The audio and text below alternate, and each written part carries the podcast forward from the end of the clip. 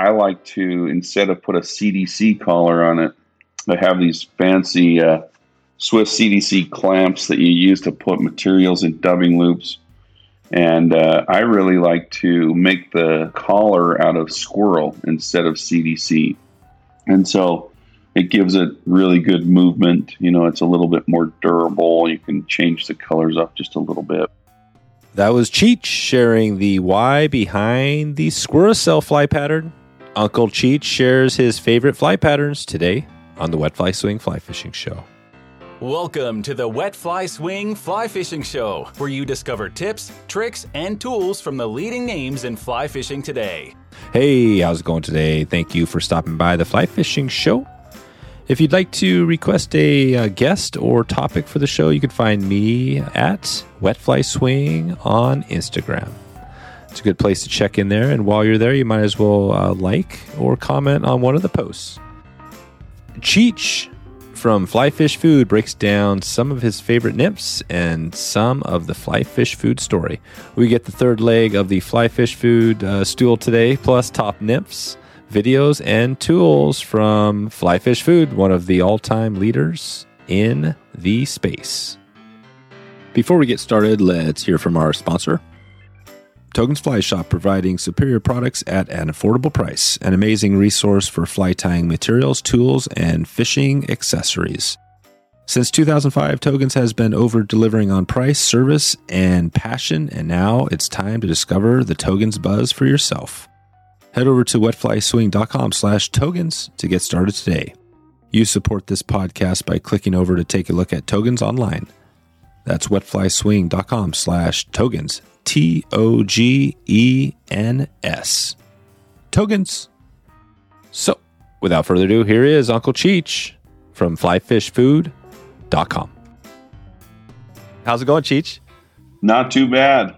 Just living the dream, talking in a fancy electronic device about fly fishing. Exactly. I know we've we've come a long ways, haven't we? You guys are you guys are you've been doing a good job on the online stuff. Has that been something that you've always like uh, been a master at? No, I don't think we're masters at it. I think uh, it was just you know with all the social media stuff, it was a really good way to to get information out. You know, back in the day, you were always looking for the next great book that came out on tying or fishing, and you know, social media kind of took over for that. So, yep. So you just you embraced it basically. Yeah, you have to in these days. Do you love uh, like the social media stuff? I mean, I know there's obviously some trolls and things like that out there, but is it something that you really love? Like it's one of your favorite things to do, all the social? I I don't know if it's it's my favorite. It's really cool to keep in touch with everybody. Um, for me, it's it can be entertaining sometimes watching uh, watching the professionals out there teach you how to do stuff. You know, the quote professionals. Right. Yeah. Uh, I'd rather go fishing for sure, but uh, yeah, it can be fun sometimes. That's it. Yeah, that's it. Yeah, that's kind of the irony of the whole thing that we have we have the social and we're we're, we're posting about fishing, and then you you turn around and like, man, I should actually be on the river more than than sitting behind the computer, which we're doing now, right? We're sitting behind. Yeah. A, a, a but uh, today we're going to dig into obviously fly fish food. Uh, what you have created um, has has become pretty huge over the years. We're going to dig into that and maybe some on nymph, uh, tying nymphs and, and, and that uh, for an arc. But uh, talk about how you first got into fly fishing. Yeah, so it's pretty interesting. Um, well, maybe not for everybody, but, but uh, I always fished a little bit. Like nobody in my family fishes at all. And uh, what was it? I started uh, bass fishing a ton when I was about 21, 22. Um, then I started dating my wife. Uh, so we were we were dating, and uh, her dad had a, a, fly rod. So he found out I like to fish, and you know, in his mind, there's only one way to fish, and that's with a fly rod. So um, anyway, it was cool. He he passed me a fly rod. Um, he uh, he I, I, cast a fly rod in his backyard for the first time ever. And then uh, interesting thing, I worked in a call center at the time, and a guy brought in his grandpa's fly tying kit. So uh, we were we were bored out of our minds. I was on a Spanish speaking phone line, so we didn't have a lot of calls. So we'd send tie flies, and they were the nastiest woolly buggers ever. And uh, you know, it just kind of went downhill from there. Yeah, and then it just rolled in. Uh, and the tying, uh, I mean, you've become a, a, a, pretty a pretty good fly tyer, and you know, and, and now the fly fish food, like I mentioned. I mean, when did so from that pay, uh, that place where you're tying ugly woolly buggers, how did uh, take us from there into the fly fish food? When did this become an actual business? Oh yeah, so that I don't know. I here in Utah, there used to be uh, an internet forum called Utah on the Fly, and uh, there were I don't know fifty or so guys on there that were active participants in that, and there was a a get together down in in Utah County that I went to, and I met Curtis um, and some other guys, and Curtis and I kind of started fishing after that. Um, we've we've been friends ever since. Um, so anyway, we we've all con- we've always kind of just collaborated on stuff. Um, fly fish food kind of was an accident. The the at the actual store um, because we just uh, we decided to do a YouTube channel and a blog just to kind of get out there the, the flies that we we tied and sold, and uh, it was kind of interesting. Excuse me. It was interesting to see how many people were interested in just watching videos of us tying, say, a Cheech leech or Curtis's nasty chimera pattern. Um, and we thought maybe it would be cool if we could get some people to to run ads on our on our uh, on our website and maybe pay for some gas for gear, maybe uh, get a, a, little bit uh, go go on a few trips or things like that. And it just kind of grew and grew to the point where people are saying, "Oh, that's a cool fly, but where do I buy the stuff?" And so we said, "Well, we'll, we'll buy a little bit of stuff." So you know, I think we started doing the blog in 2012 and just gradually grew and grew until the point we are now. We have 22,000 different items in the store. And you guys actually have a brick and mortar, an actual store that people you could walk into. Yeah, it's in Orem, Utah, and uh, we have 5,500 square feet of, of building. So 1,100 of that's a warehouse where we ship all of our online stuff and uh, 4000 of that is just glorious retail space. There you go. And so so 2012 when you think about that that's not uh, i mean about 10 years right? It, does it does it feel like uh, it's been 10 years or it, what's it feel like or does it feel like longer no it feels like i don't know it's it feels like it's just kind of naturally been occurring i mean there's there's a lot of work that goes into it but it's never really felt like, oh, I have to go to work. Or, you know, on Monday morning when you wake up, you're like, man, I don't want to go do anything. I don't want to go to work today. It's never felt like that. So it's always been like a, a, a super awesome way to, to make a living and, you know, just kind of rolling with the punches. It's always interesting, even the business side of it. Um, but yeah, I mean, we we both left pretty well or pretty well established jobs to to just be fish bums and work in a fly shop. There you go. So you guys are pretty much. Uh, I mean, you guys are doing this uh, fully uh, like uh, on. This is your uh, main source of income because I think in the past when I talked to Curtis, I wasn't. I, I, think he had still was working, right? Yeah. So it was about two two and a half years ago that we both quit our jobs completely to focus Amazing. on this full time. Yeah. So we moved into a giant new building. You know, it was there for about you know a year or so, and then yeah, we both quit our jobs, and it's it's been awesome. So it, uh, I mean, obviously, it's it's sounds like it's been great. Is it? I mean, you know, now that you've done it, I mean, it, it feels pretty good. Oh yeah, uh, quitting the job, quitting the day job, and being, I mean, hundred percent. Now you you've got forty extra hours a week, right? yeah, yeah. Yeah, right. No, uh, we're we're constantly in the the fishing side of it, but no, the reality is, I I did I worked twenty years in human resources. You know, um, working in a fly shop's a little bit better than that. There you go. That's great. I, I, didn't realize that. That's cool to hear. And and yeah. uh, I've had um, uh, we had Curtis on in, in, the past, like I noted, and then also Lance was on. He and is he still part of the shop there, working at the shop? Oh yeah, he's our manager. He um, he works in the shop four days a week, and he had been guiding, but I think he's kind of getting out of the the guiding world just to kind of focus on fishing. That's cool. Yeah, and you got one of the best Lance, obviously, with the the Euro nymph. We'll probably talk a little bit about Euro because that seems like it's blown up so much, uh, you know, recently, I guess, or maybe it's been always blown up. But but Lance has done a good job there. Uh, well, we're going to dig into, I think today, you know, just on nymphs to give somebody a, an idea of maybe the resource you guys have if somebody wants to dig into, get become a better fly tyer, right? As far as tying nymphs, I want to talk about that. Um, before we get there, I, I, asked this to Lance because you got three. You know, I know you and Curtis, I guess, are the owners. Lance is the manager, but it seems like it's like the three of you guys. Is, are there other people there, or is it just you three guys?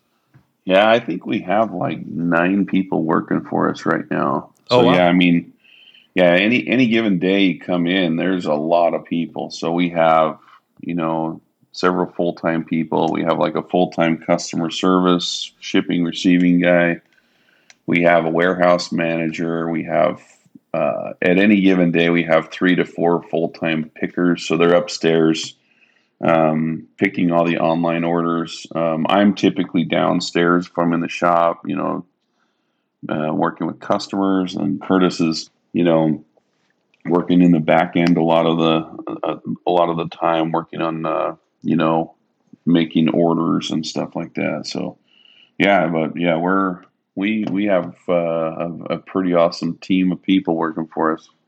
Uh, yeah, you're a legit. I mean, obviously a full time, uh, full time fly shop. That's good. Um, well, when I when I think of you know nymph, there's tons of like we said Euro nymphs. There's you know uh, matching the hat. I mean, there's all this different stuff with nymphs. I want to try to clarify some of that today. But when I say when you know I say to you nymph fly patterns, what what comes to your mind? You know, I mean, you must have thousands of patterns, and you've tied probably you know a lot of those. Um, I mean, are there a, a like a top kind of 10 lists or there's some patterns that just are really common that you always recommend for people? Or what do you what do you say when somebody comes in and asks like what nymphs they should have? Yeah so i, I think that the first thing is kind of break it out um, we we always try to find out where they're going to go fishing and what style they like to fish. You know because if if someone's going to go out and they're going to euro nymph the provo river i'm going to get them set up with completely different flies than if they if then if they are going to go and fish, you know, an indicator rig out on the Provo River, or if they're going to fish a dry dropper rig. So that's the most important part of it. I think is you know if if someone says they're going to go fishing and they want to fish nymphs, it's important to know um, what type of fishing they're going to going to do, and then I mean uh, from a customer side of it, you have to kind of know what's their experience like. You know, um, there are times where you can you can suggest a nymph that you know is only going to work for part of the morning, uh, but it's going to work really well for that part of the morning, you know, or you know, get them something that's maybe a, more of a general pattern that they can fish all day.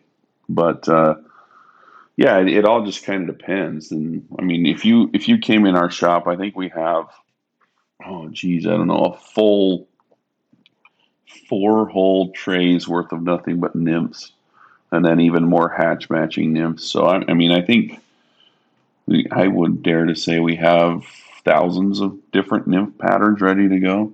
Different patterns, okay, and and I think one of the cool things I, I, I, think we'll note this. I just want to note it now, just so I don't forget. But um, one of the cool things you guys do, and correct me if I'm wrong, but if if I have a pattern, say say we're going to talk about ten patterns here today, or five patterns, or whatever. If we if there's a pattern that somebody really wants to get, they can go to flyfishfood.com and basically push a button and get all the materials to tie that pattern. Do you guys is that pretty much the case? Yeah, absolutely. If it's a pattern that we've done in the tutorial Absolutely, they can go in there. Um, it used to be our, our website has changed. We recently upgraded to um, Shopify, which is oh, nice. uh, like the king of retail websites. But anyway, with that, um, with our other one, it used to be just click one button and it would it will populate everything into a card. But we've we've kind of made it smarter now, so that um, if they go to the website and they see the recipe, they they can see everything that's in the recipe. but also because of the supply chain issues, we we list alternates and and, and other types of things so that they don't go on there and they let's say that there's a hook that we can't get and we haven't been able to get for months, but it's listed on a fly recipe. We're not gonna just say, oh no, that's the only right. hook. So on our recipe now it says you can use this or this or this or this. So it's kind of a la carte type stuff. Um, so that's been a major education push for people to know that there are lots and lots of really good hook brands out there. There are lots of good bead brands, and so all you have to do is, you know, tie them and fish them. It doesn't doesn't really matter the brands a lot of times, um, uh, or you can mix and match and make them your own. So yeah, we uh, essentially yes, you can um, go in and and just kind of add all that stuff to a cart, but uh, more than anything, we we've we've tried to start just educating people on okay, these are here's a batch of materials you can you can tie out of all of it. Yeah, that's that's yeah. awesome feature. Okay. And I'll obviously link out to all this in the show notes so people can go directly over there. Um, well, yeah. let's just let's just say I'm coming in. I'm coming into Utah. Well, we had the IFTD. I was planning on coming to Utah here uh, this month, this next month, but that's I think rescheduled or whatever. But let's just say I'm coming into Utah. Uh, we don't have to sp- focus on a specific time necessarily. Maybe just keep it general and um, I mean, uh, the Provo River, that's kind of the big one. Are there, I mean, how many rivers are there around you guys? That's, I mean, there must be tons of waterways and things like that. But is the Provo kind of the big one? Yeah, the Provo is a big one. The Weber River is a big one. Um, then there are a whole bunch of other rivers that, like, you don't really give up. Oh, right. Easily, you know? Yeah, that's right. But uh, no, we have a whole bunch of small streams. Uh, we have a lot of still waters, so we, we fish a lot of lakes as well. But yeah, the majority of the time, if someone's coming into town, let's say from Texas or Louisiana, and they want to experience trout, we typically will get them set up for the Provo River. and maybe try to send them to a place that we know that there haven't been a ton of people, mm-hmm. um, and then uh, just kind of help them dial in the, the, the rig that they're going to throw. That's what that's what we run into more is getting the technique down more than the actual fly choice. Gotcha. Okay. Well, and let's keep it maybe a little general. Where I, I definitely like the dry dropper. I, I kind of I'm hoping to get more into Euro, and, you know I kind of like to do it all. If you think of patterns, I don't know if you want to think of maybe your top uh, nymph patterns that you love, or maybe the top uh, tutorials you guys have, or maybe just the top ten or whatever requested nymphs. Is there something that comes to mind there where we can give give folks a list of some patterns they can just pick out? Yeah, I mean, um, I think uh, recently one of our top patterns is that people have been requesting is the Red Dart. It's one of Lance's mm-hmm. patterns. it's an Umpqua pattern. It's been out for years, and uh, you know we we use it quite a bit in um, in our flight or in our videos, and obviously it's a it's a popular pattern. So we get asked for that one quite a bit. It's a good Euro nymph, and it's but it's also a good dry dropper nymph. Oh, nice. Um, any type of perdigon is is good, and that's the thing is, um, people come in and they say, "Well, I, I want a perdigon to fish," and all a perdigon is, it's just kind of an idea. It just means it's a sparse tail, um, a body that has a little bit of taper. It can be tied out of any number of things, mostly just like thread or tinsel, and uh, a jig bead, typically mm-hmm. coated with epoxy or resin. And the idea behind a perdigon is that there are no appendages to hang it up in the water column, so it sinks really, really well. But if you look at our at our fly bins, we have, you know, I don't know, hundreds of different perdigon type patterns. So, you know, if someone asked for that, we would just kind of walk them around and maybe pick them, say, a Perdigon that, that would work for PMDs or a Perdigon that would work for Baetis, um, something like that. What about one that um, we recently had a guest on uh, that was talking about uh, the blue Perdigon, which was really popular at a local uh, fly shop. They were tying it. it. I think it was actually a. I think it's called the light bright blue or something like that. But it had a special type of blue. Do you guys? I mean, do you find a color, certain color works better than other colors in those, or is it pretty much you just want to have a good mixture? Um, you know, I, I think with Perdigons is especially if if someone comes in and say no, no, it has to be this color or, right. or that blue doesn't work. It's got to be this blue or da da da. 98.5% of the time you could go out there with any Perdigon and if it's presented properly it's going to work. So, I mean, we, we do get some of those guys come in that are that are just like, oh, it has to be, you know, this exact color. It works so much better than anything else. And a lot of times, just because guys are only wanting to fish that, and then let's say they have their the the fly they think is the the bee's knees, they're going to fish that a lot harder and with a lot more confidence. So, um, yeah. But to answer your question, yes, we do have people that come in for that. Um, but you know, if, if someone comes in and says, I need I need a Perdigon that's that and they describe this or that, and then we just show them, okay, here are 450 different patterns. They they kind of look at it and say, okay, I can find something here.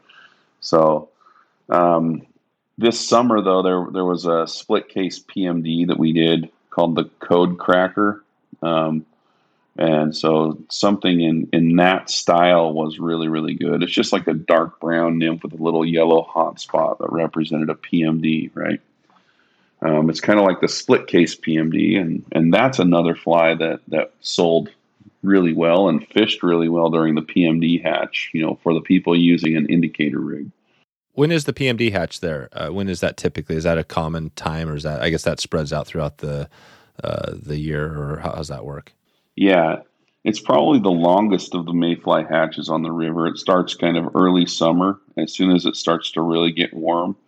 And then uh, it's probably waning right now as it starts to cool down. The PMDs kind of stop hatching quite so much, but it's a very sporadic hatch. I mean, some days you'll you'll hit it really really hard and it will come off at a random time of the day, and the next day you might you might not see them at all.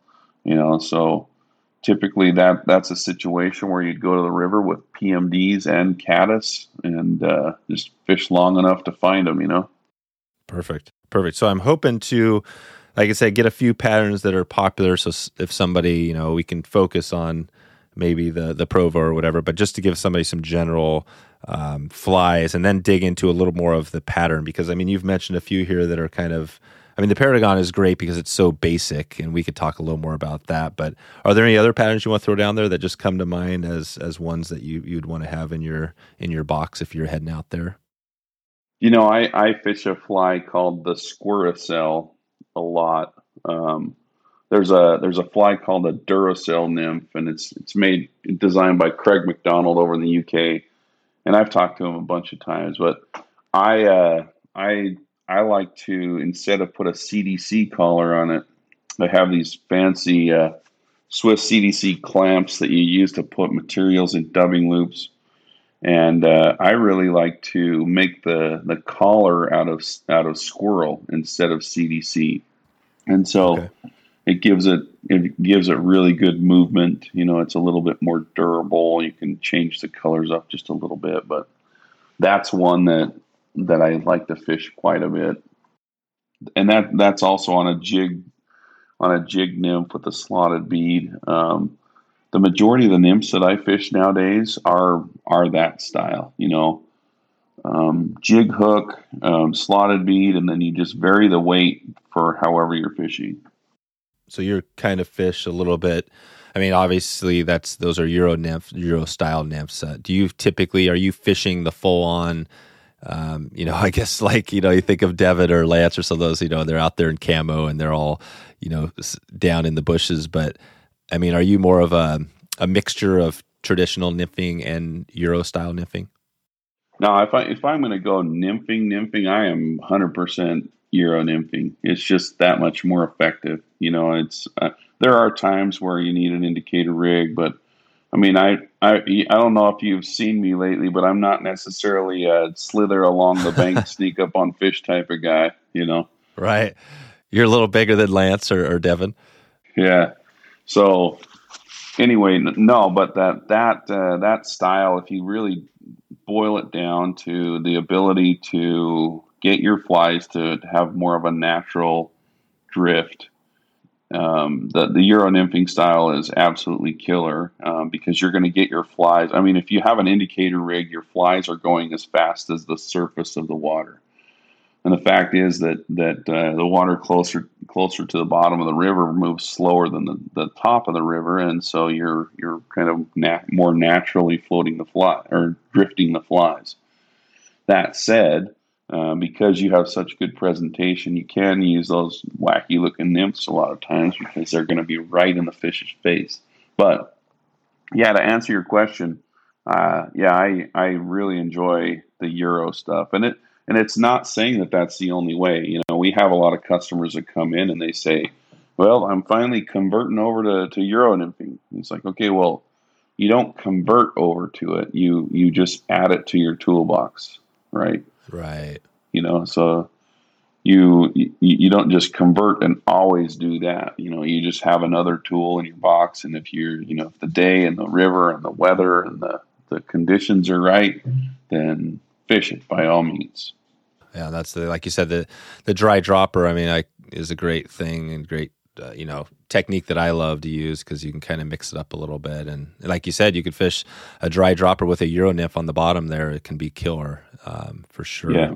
So, okay, well, I think you know we're kind of trending a little bit more towards the Euro nymphs, which is great because you know whenever you say Euro nymphs on any podcast or anything online, it's going to probably get double the traffic. Yeah you know so that's uh, so we're doing good there. But i'm curious about you know a little bit more of the tying you know the hook the hooks the beads. You've talked a little bit about it but if we if we are sticking on that um, that euro nymphing um, game what do people need as far as hooks? Talk about the the shape size things like that. Is there is that pretty standard? Like could you just go in there pick up a pack of euro hooks or what do they need to know about getting the right hook?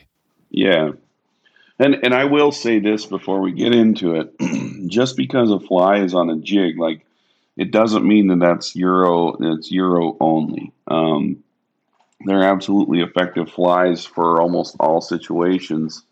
Uh, in fact, my favorite way to fish dry droppers is is having a leader, say a three X leader, um, that I'll you know I'll tie a triple surgeon's knot with five X, you know three feet of 5X onto the end of it. But the tag end on that triple surgeon's knot, that's 3X, I leave on. And that's where I'll tie my big foamy dry fly.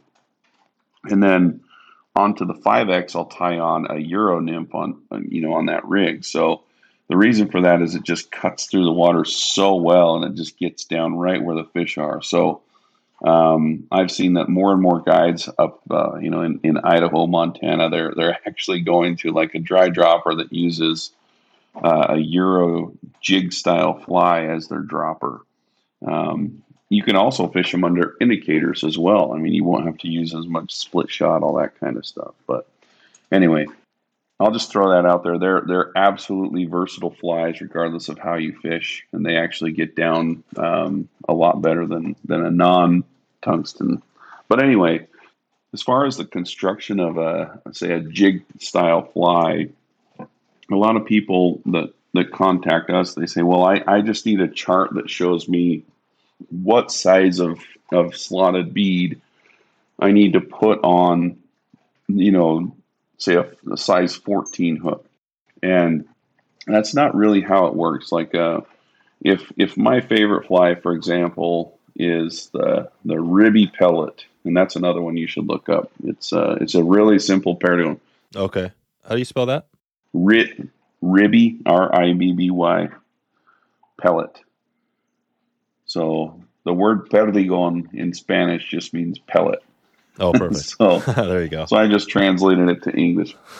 so anyway, if I'm going to tie that fly because it's one of my favorite flies, um, I might say I want a whole bunch of size 16 ribby pellets, um, but I want them to sink in, at different rates. So I might tie that size 16 with with anything from a two and a half millimeter bead all the way up to a four millimeter bead, um, all on size 16 hooks.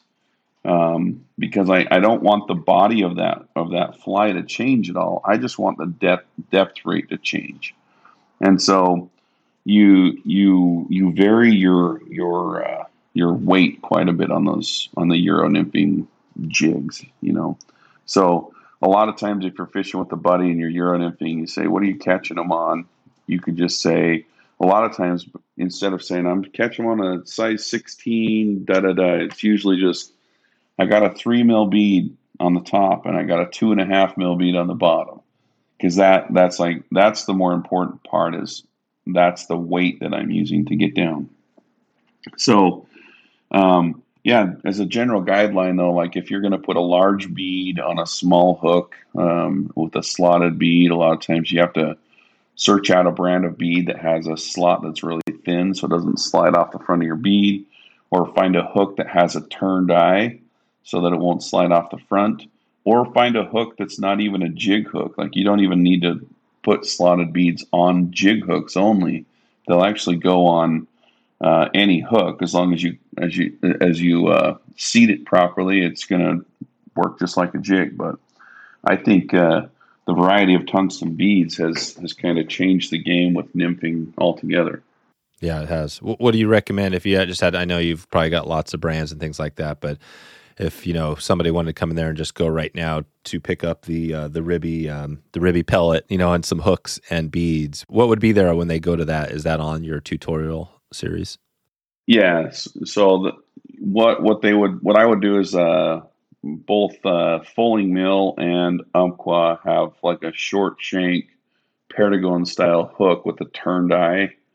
I think uh, I think the Umpqua one's called a Perdy jig hook uh, but anyway, something like that. And then as far as beads go, you could get a Hanak bead. You could get uh, the Firehole Stones are really good. Mm-hmm. Um, you get like 28 beads a pack in that.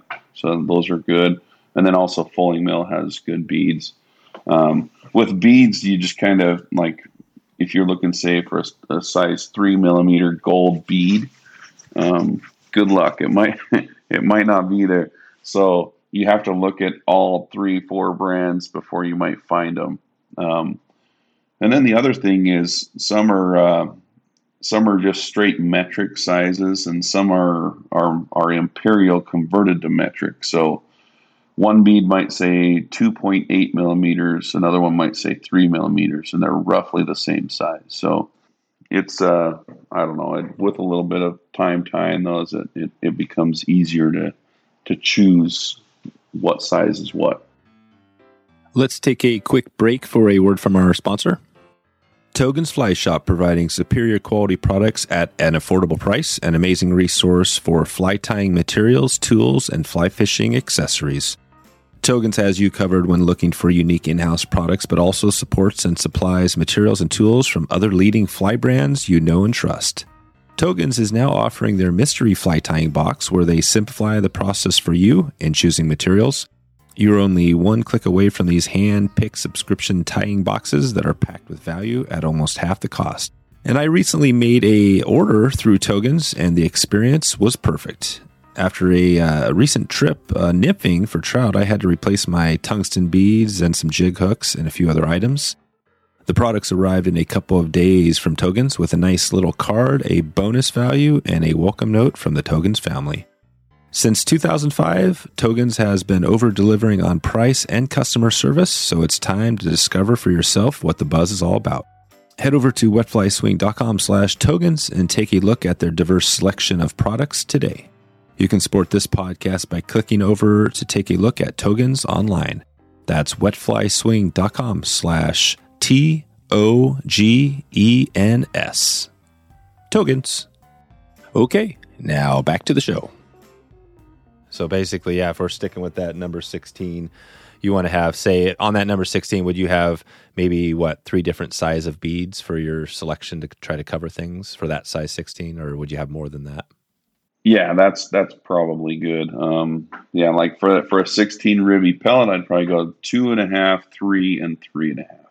And for the three and a half, so I'd really have to make sure I got a bead that didn't slip off the front of my hook. So, um, and that's for like high water stuff like that, or that, or if you're fishing say a big river and there's a big deep bucket with quicker water, you need to really depth charge down. That's that's what those would be for. Okay, good. Yeah, that so that covers that a little bit, and and like you said, this is right now somebody could just go to your website, pick up um, really any of these patterns. Probably the the f- six we've talked about. There's probably a tutorial for all of those. Yeah, like for example, the red dart typically is available as a finished fly, right? Mm-hmm. Um, and uh, they've they've kind of been out of stock for a little bit, but yeah, they can just buy that fly. But let's say the ribby pellet, which is probably my fa- my favorite Perdigon, they would definitely have to tie those. That's it. Okay.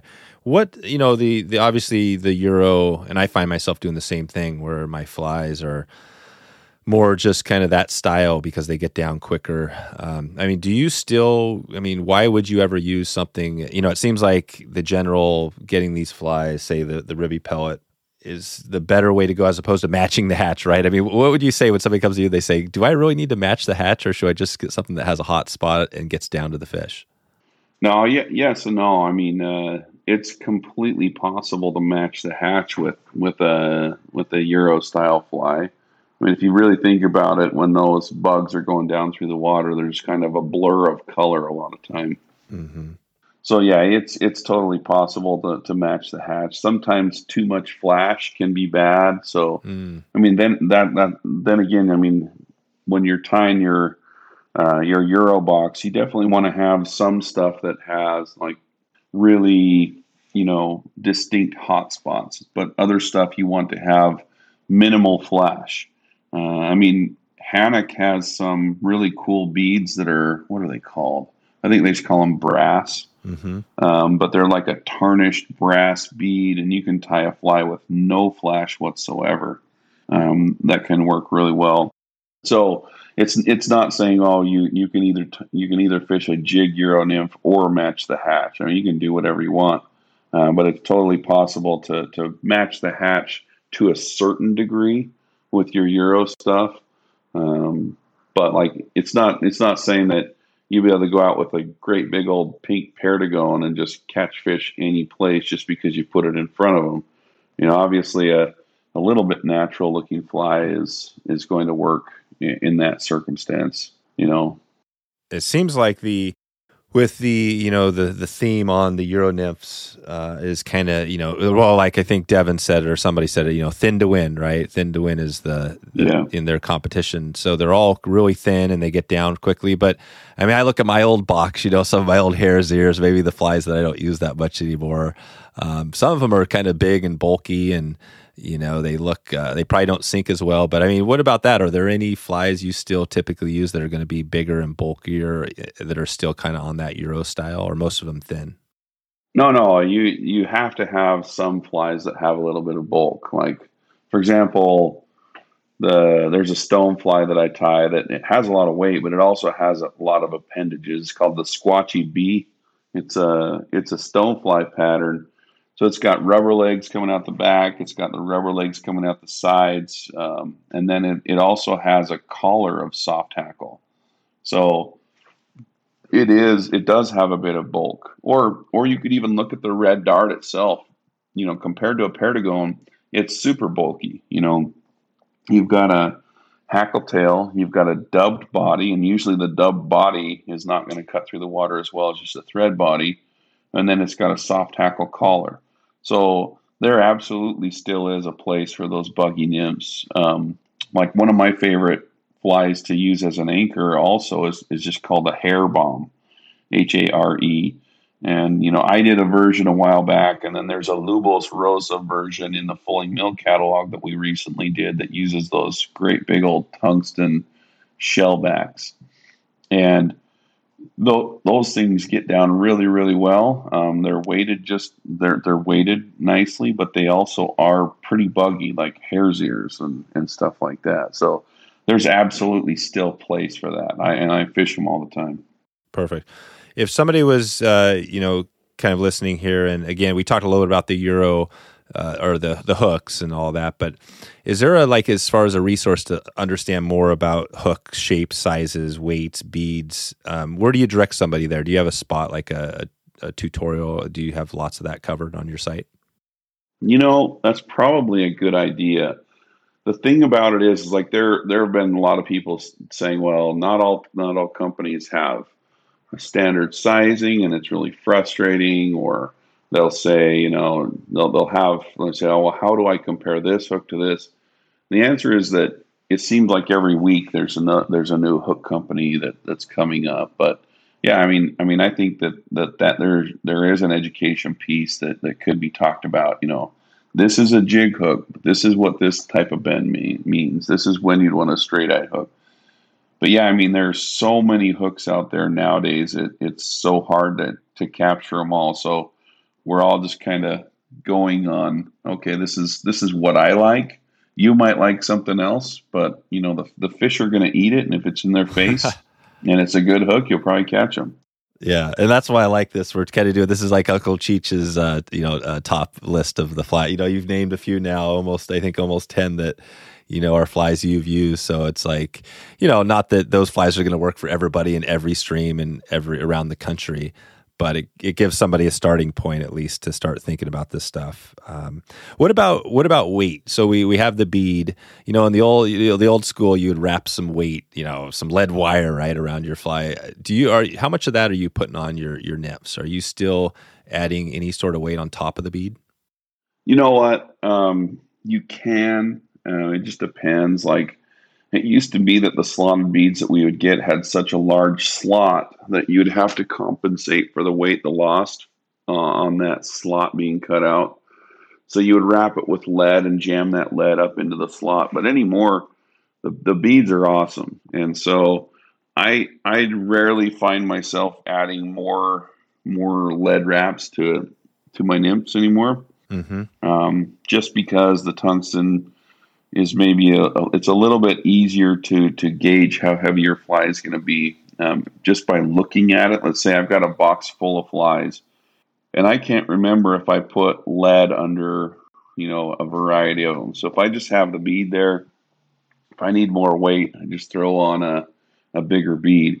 The other thing is like if you're fishing a or if you're tying a really small nymph and you've got a you know, a tungsten bead on, let's say a perdigon, for example, um, the more bulk that fly has, like through lead, the the, the slower it's going to sink. So, well, I'm maybe not slower, but you're it's kind of um, you're you're you're adding more bulk. To, you make it go through the water a little less easily by by adding bulk through lead wire. So it's kind of sixes there, like uh, you'd, you'd have to like really do some nerdy scientific tests. Maybe we'll leave that one to Lance and Curtis.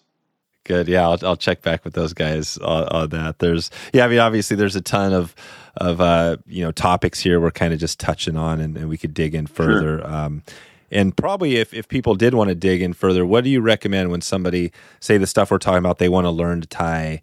Um, you know, or, or, dig into this. Is it? I guess watch the tutorials. I mean, just go if you've got a, um, you know, like we said, the uh, the the pellet, right? The ribby pellet. They could watch that tutorial. And is that the best way to learn how to tie flies? Just watch tutorials.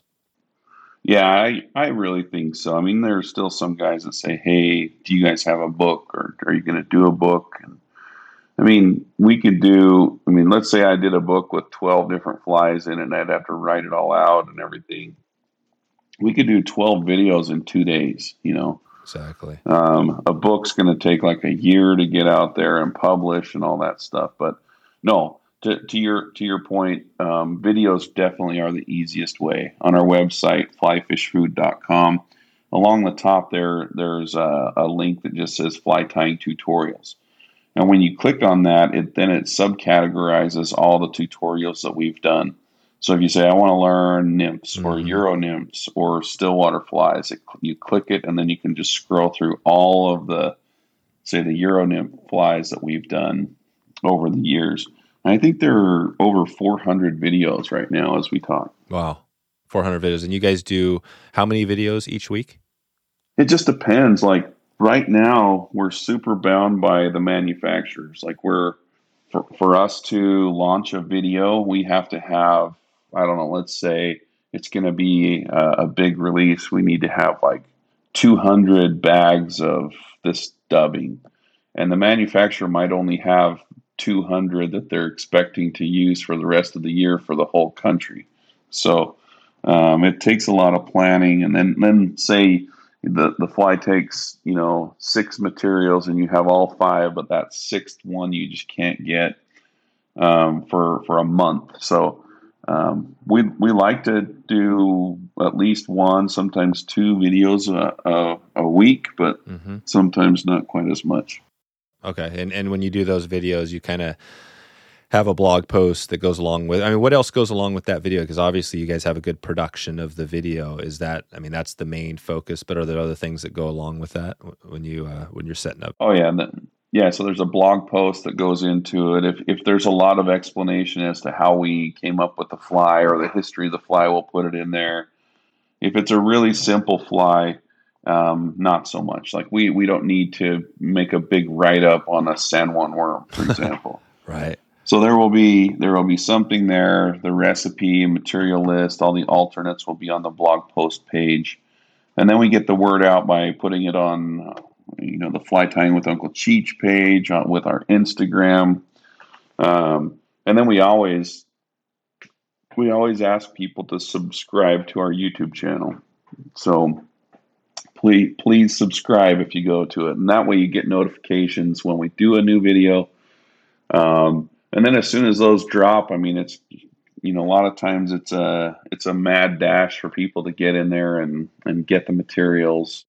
That's a good thing. Now you guys have it's like the uh, you know uh, laws of supply and demand. I mean, essentially, right? You guys know it's coming, and everybody out there knows it's coming. So you actually, you, it's already created. So everybody that knows you guys knows they got to get in and get it early, or it's gone. Is that pretty much how people that are in there they all know that? Yeah, I mean, and we're trying to get better at that through ordering much bigger quantities now than we than we had before. But yeah, pretty much. And then other other shops would call us every once in a while. Hey, can you tell us when you're going to release videos so we can make sure we have everything? So we wish them good luck. Exactly. That's cool. Nice. Well, there's a couple other things as we could uh, start to kind of wrap this up here. I, um, you know, I want to talk a little bit about Flash uh, and just kind of, you know, what we're putting on there. And, um, but I did want to check, just, uh, you know, check in with you on, and maybe call you out a little bit on the podcast. You guys started up this podcast a while back. And uh, Yeah. and I loved it because whenever I see I'm I'm podcast is my thing obviously so whenever I Yeah. see a new fly fishing podcast I get excited because I think the more we have the better. You guys started Sure. I, I watched or I listened to a few of those and then um, uh, you haven't done one in a while right?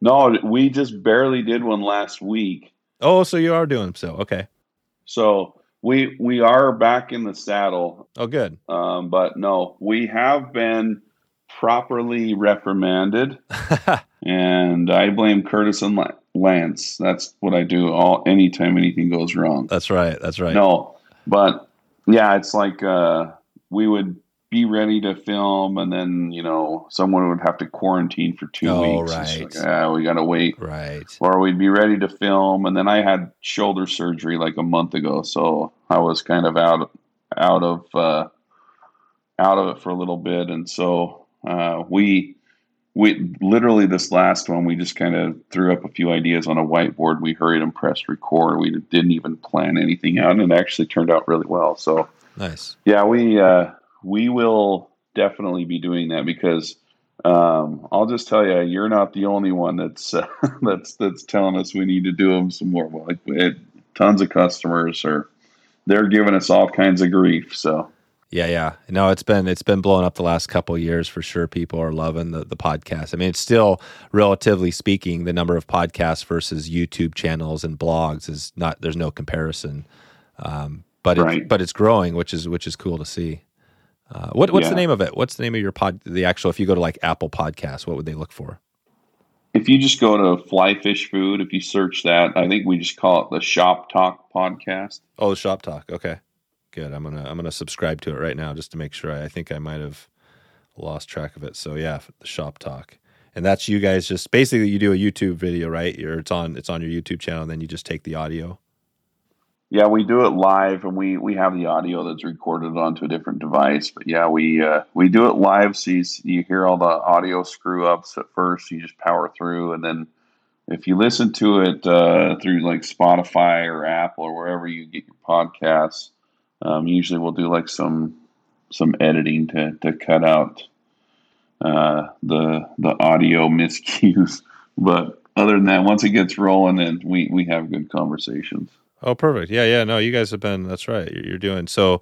Yeah, it's a Fly Fish Food Shop Talk podcast, and uh, You guys are doing awesome. So you got October 4th, yeah, fly design considerations. Then you had one in September. Then you had a little break there, but this is good. This is great Yeah. to uh this is great to see because you guys are uh, it's still going to be out there. Um Yeah. well, I wanted to circle back around just to. I mentioned Flash. We had uh, Larry Dahlberg on a while back. He, the creator of Flashabou. You know, I'm always trying to. I love the history stuff. That's always a piece I'm trying to connect with. And, Yeah. uh, and and it's interesting to me. But as far as Flash, uh, what what you know for nymphs, what do we what do we need to Uh-huh. get? Is there any like crystal flash? What what do you typically are, are you putting on nymphs? Yeah, so you can put anything on nymphs, and and shout out to Larry Dahlberg. Like, I don't know if a lot of people know this, but I bass fish with conventional gear a ton still, and it, it's every bit as technical and every bit as every bit as uh, hard as as fly fishing. And uh, you know, I freaking love that stuff. But anyway, regarding flash, um, there, there are all different types of flash that you can put on. I mean, you can even take like Flashabou or Crystal Flash and wrap that on a nymph, or you can let it hang out the sides. You can use it as legs. You can use it as wing cases. Um, you have, uh, say, threads that fluoresce that are really flashy. Um, one thing though, I was I was fishing one day and uh, and you know it was a really bright sunny day and it was really tough. The fishing was was super super tough and the sun was hitting my my fly just right when it would come back to me. And it would give off this this flash that just almost would blind you. And i, I was thinking man this situation and this fly that's way too much flash. So i cut that fly off that i had been fishing for a few hours um, cut the fly off.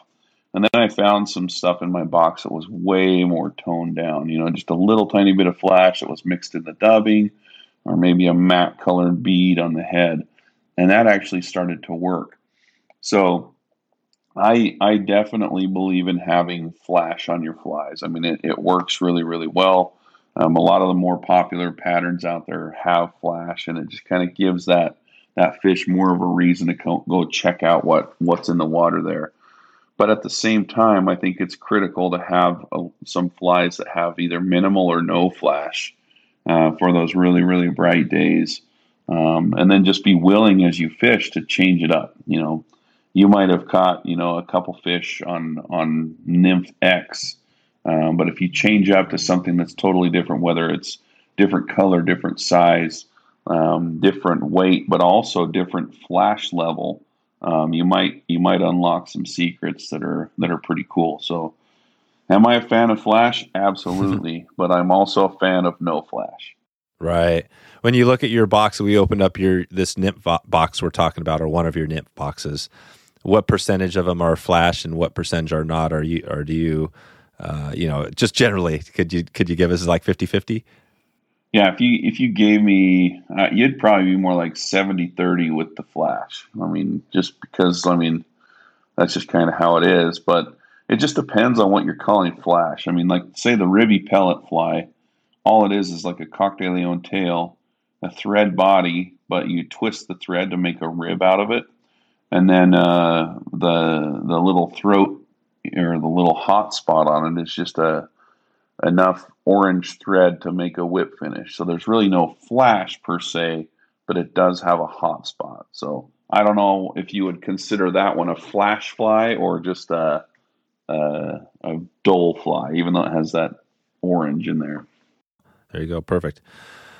This is good. Well, I'm feeling like we uh, we dug into this a little bit today. Um, as we get out of here, we have a little segment called the 222 Top uh, Flies uh, Tips and Resources. Uh, and today, you know, we're on this nymph uh, this nymph kind of uh, topic. We talked about flies. I guess we're, we're kind of. I think we're pretty close. Do you have a couple more flies you want to add to that this this top ten list we have, so we can give people a good little uh, Cheech's Cheech's uh, list here? Let's see. If it were my list, you know, the, the, there's a stonefly I like called the Masked Marauder, and of course, I'm just giving you the names of my flies. Oh yeah, yeah, that's what we want. That's what we want. Yeah. Yeah, uh, the Masked Marauder is really good. Um, there's one called the the Secret Squirrel Nymph Hmm. that takes uh, squirrel dubbing and you mix it with CDC dubbing.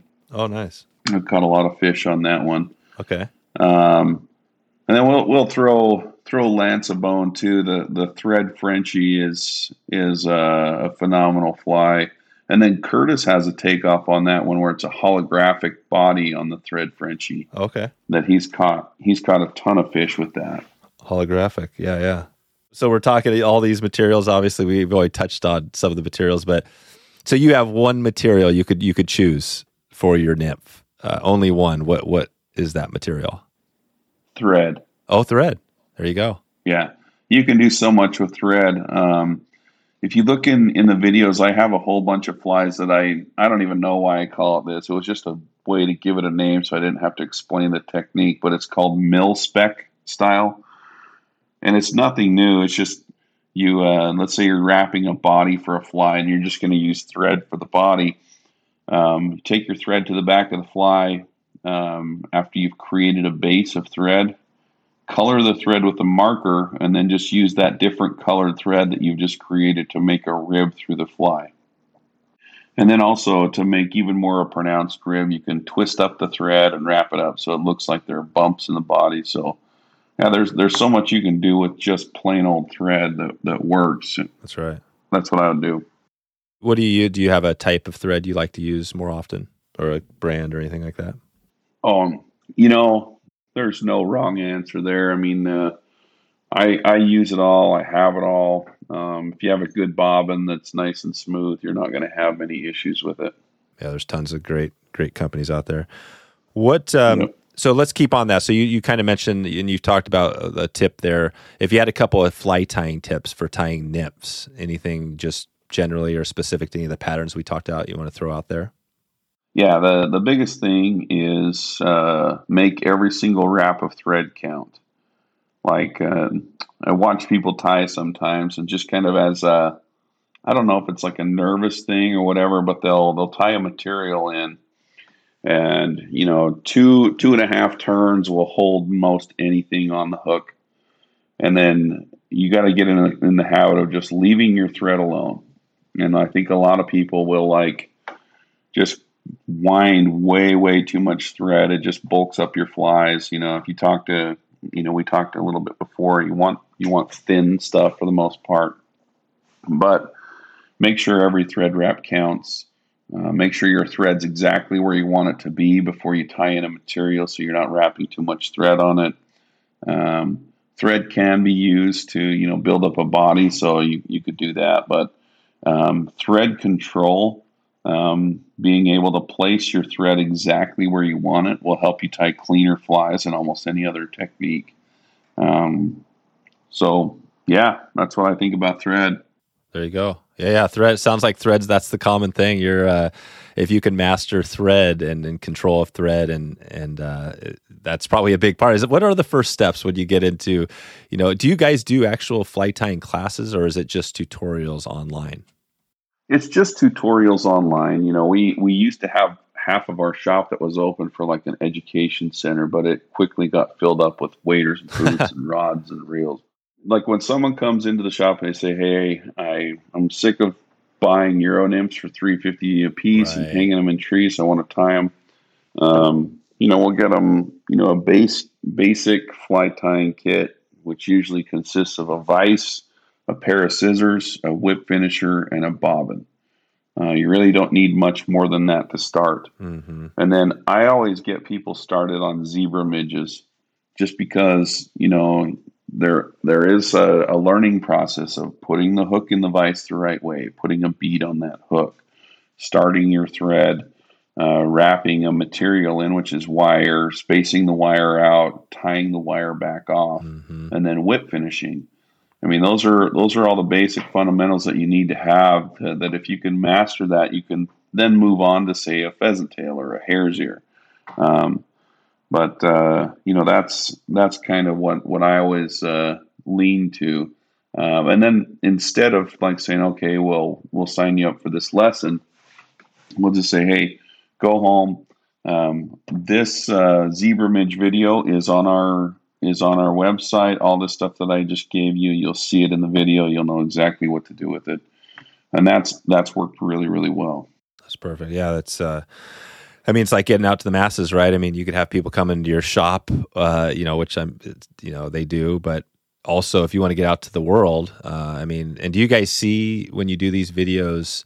Uh, do you kind of look at that stuff, like where these are going out, where people are coming from around the world? I mean, I'm guessing it's mostly the U.S. base, but are you guys uh, all over the place? Oh yeah, like we ship all over the world too. Oh, you do? Yeah, and we we also recently just put a a map in the shop so people can put a pin in it from from where they came into town from. So you know, it's been up for about a month. Uh, the United States is just peppered with flags. We have a people that like they'll fly into Salt Lake and they'll have like a three hour layover and they'll drive down to the shop just to see it and then take off to go back to the airport. Oh, nice. But yeah, we have people like there's there's a pin in China, Germany, what else? I think Japan. They're, they're all over the place. But but yeah, um, we had a guy one time that drove to the shop from Denver and the purpose of their trip was just to see the shop. It was his birthday. That's what he wanted for his birthday. that is cool. Yeah, you guys have created a. Uh, well, I won't say I made. Have you guys had anybody ever say like a, a cult following? Because it seems like the Uncle Cheech's Facebook, right? you ever get uh, accused of that? oh, you know, uh, uh, you you. I think that uh, it's it's been described in any way that any way, shape, or form possible that you could imagine. Um, we just uh, we tell people, well, we just we just like to have fun. That's it. So if they want to be there and have fun, go for it. How do you deal with? I'm curious because I know this comes up occasionally, and you're pretty good at it. I've heard, but like trolls or people that are out there, maybe they're not trolls, but people that are just kind of off a little bit and, and stirring up stuff. How, how do you deal with those people? Oh yeah, so that's my specialty. Um, the funny thing is like if if they are critical of us or whatever, um, I usually just agree with them, hmm. and that, that, throws them off. like, you guys are a bunch of you know washed up hacks. You guys, that's not even really fishing. So I'll respond to with something like, "Yeah, I agree. The responsible parties will be notified and likely terminated. We will keep you in the loop." So they're just like, "Ah, oh, well, what else do I say?" That is perfect. There you go but you know, there we on our last podcast we had to kind of address the the whole fish police issue. You should go listen to it. Oh, really? yeah. You know where everyone just goes in and they see a picture of your fish and they can they can find a way why that fish absolutely died. You know. So anyway, but the the the fact of the matter is is a lot of a lot of the the haters out there are just jealous, you know. So we it, it's more entertaining than anything else. Yeah, no, that's a perfect reply. I love I love that. Just agree with them. That's a that's a good. It's either well, I, I have always been like, well, I guess you could not respond as well, but but agreeing with them is way better. That's actually a perfect uh, solution. Oh yeah. Well, yeah, that that and then on on Facebook I have some really good moderators that help me keep everyone in line. So they uh, they go in and they they do a great job of managing that without me having to be looking at that every second of the day. Uh, and let's just wrap this. We had the 222. So, so top two. So, other resources. So, other than you guys, obviously, you're a huge resource for fly tying. Um, who else would you recommend? Is there a couple other you know uh, resources out there? It could be book, magazine, videos, other channels, whatever. Yeah, you know, you look at guys like uh, Kelly Galloup. I mean, he his videos are super long. Everyone says, "Oh man, he talks too much." Well, the dude's been at it for a long, long time. So KG is a is a great resource for the sport. He he's in it. He he understands the materials. He's a really good tyer. He's got a good shop. He's a good fisherman. So I, I look at Kelly as a as a good resource. And then uh, you know Charlie Craven has a great book as well. Um, his his beginning fly tying book. I I've had a few customers that have gone through that whole book one by one and so we walked through it, and you know, Charlie is maybe one of the cleanest fly tyers out there. And I I I watched Charlie. Uh, I I had his books back, um, you know, back in the day, and you know, getting to know those guys has been pretty cool. But yeah, Charlie's a, a great fly tyer Um, and then uh, Kelly likes to talk and ties ties a fly a little bit in his in his videos too.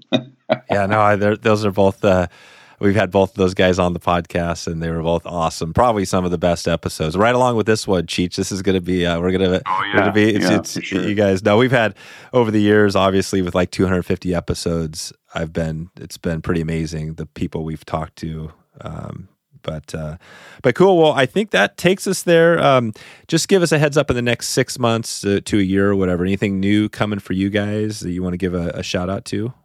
Um, not really anything new. I think uh, you know the whole business model was just gradually built into one of the best full service fly shops in the country, and uh, so we're always striving to that. Um, so I don't think that there's going to be anything super drastic. Um, what what we're going to try to do is on the content side of it, uh, branch out, and Curtis and I are trying to always make an effort to to get out and and create content. Um, so you might see that quite a bit more with with a little bit you know different style of, of video that that incorporates more of like you know outdoor living, outdoor cooking, all that. Just like the whole adventure of of going on a fly fishing trip as opposed to okay, here we are in the river. These are the flies we're using. Boom, boom, boom. But maybe just something that encapsulates more of the whole adventure. I love that. I've I've been kind of doing a similar thing here. We've been doing some secondary podcasts. Um, you know, we always have a focus like this, the fly fishing, but we might scatter in one that's a you know a company that's more than just the outdoor space, to but something that I love and use. You know, for example. Um, I'm trying to think of somebody we got come like the roll of cots, right? These these things, the roll of tables. Whenever I'm out on a river trip, I'm trying to put together the, the river trip, you know, gear list and and man, those things are amazing, right? If you haven't heard of a roll a table and you're going on a trip, um, those things are pretty badass. But um, no, I love it. Well, I'll keep in touch with you on that, uh, Cheech, as far as your new stuff and and new fly patterns. You do you ever give a heads up like you got new stuff coming next week? Is that all a total surprise for people? Um, it just depends. It, it sometimes, um, like as I'm prepping to get into video mode, old Brigham, if he can see over the edge of the table, but he, if he comes over and sees that I'm working on a flyer or, practicing for the videos that night or whatever, he'll he'll kind of do like a quick Instagram reel style of of just me tying, and so that way people can kind of get an idea of of what's coming down the pike. There you go. Do you know what's coming up next week? All right, we're on we're starting off the week here on it's Monday now, but uh, or actually this week, right? You got something posting this week? Yeah, we did one last night called the Orange Head Mary, and then uh, the we we have I don't know five or six flies that are ready to go. But before I can click go, I need to check all the inventory that goes into that fly in a sheet, and if it doesn't match up, then we can't do it. So it could be one of five to seven flies. So who knows?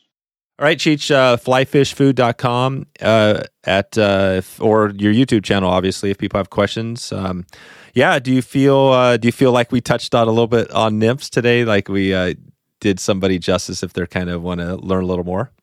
Yeah, absolutely. At the end of the day, though, just keep in mind that fish are dumb. Like, so when someone says, How do I catch fish? I say, Well, all these flies are guaranteed to work as long as you find fish dumb enough to eat them. That's it. So that's the key there. So, presentation, you know, choose the, a nymph that's somewhat close, but then fish them hard. Perfect. All right, Cheech, thanks again, and I'll look forward to keeping in touch with you guys moving forward. All right, sounds good. Thanks, Dave. So there you go. If you want to find the show notes, the links, and everything else we talked about today, head over to wetflyswing.com slash 263. 263. If you get a chance, uh, you can head over to wetflyswing.com slash fly shop to support our local fly shop this week.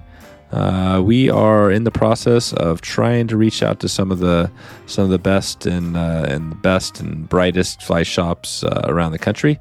If you know a fly shop that you love and you want to give a shout out, just uh, send me an email or reach out to me on social media.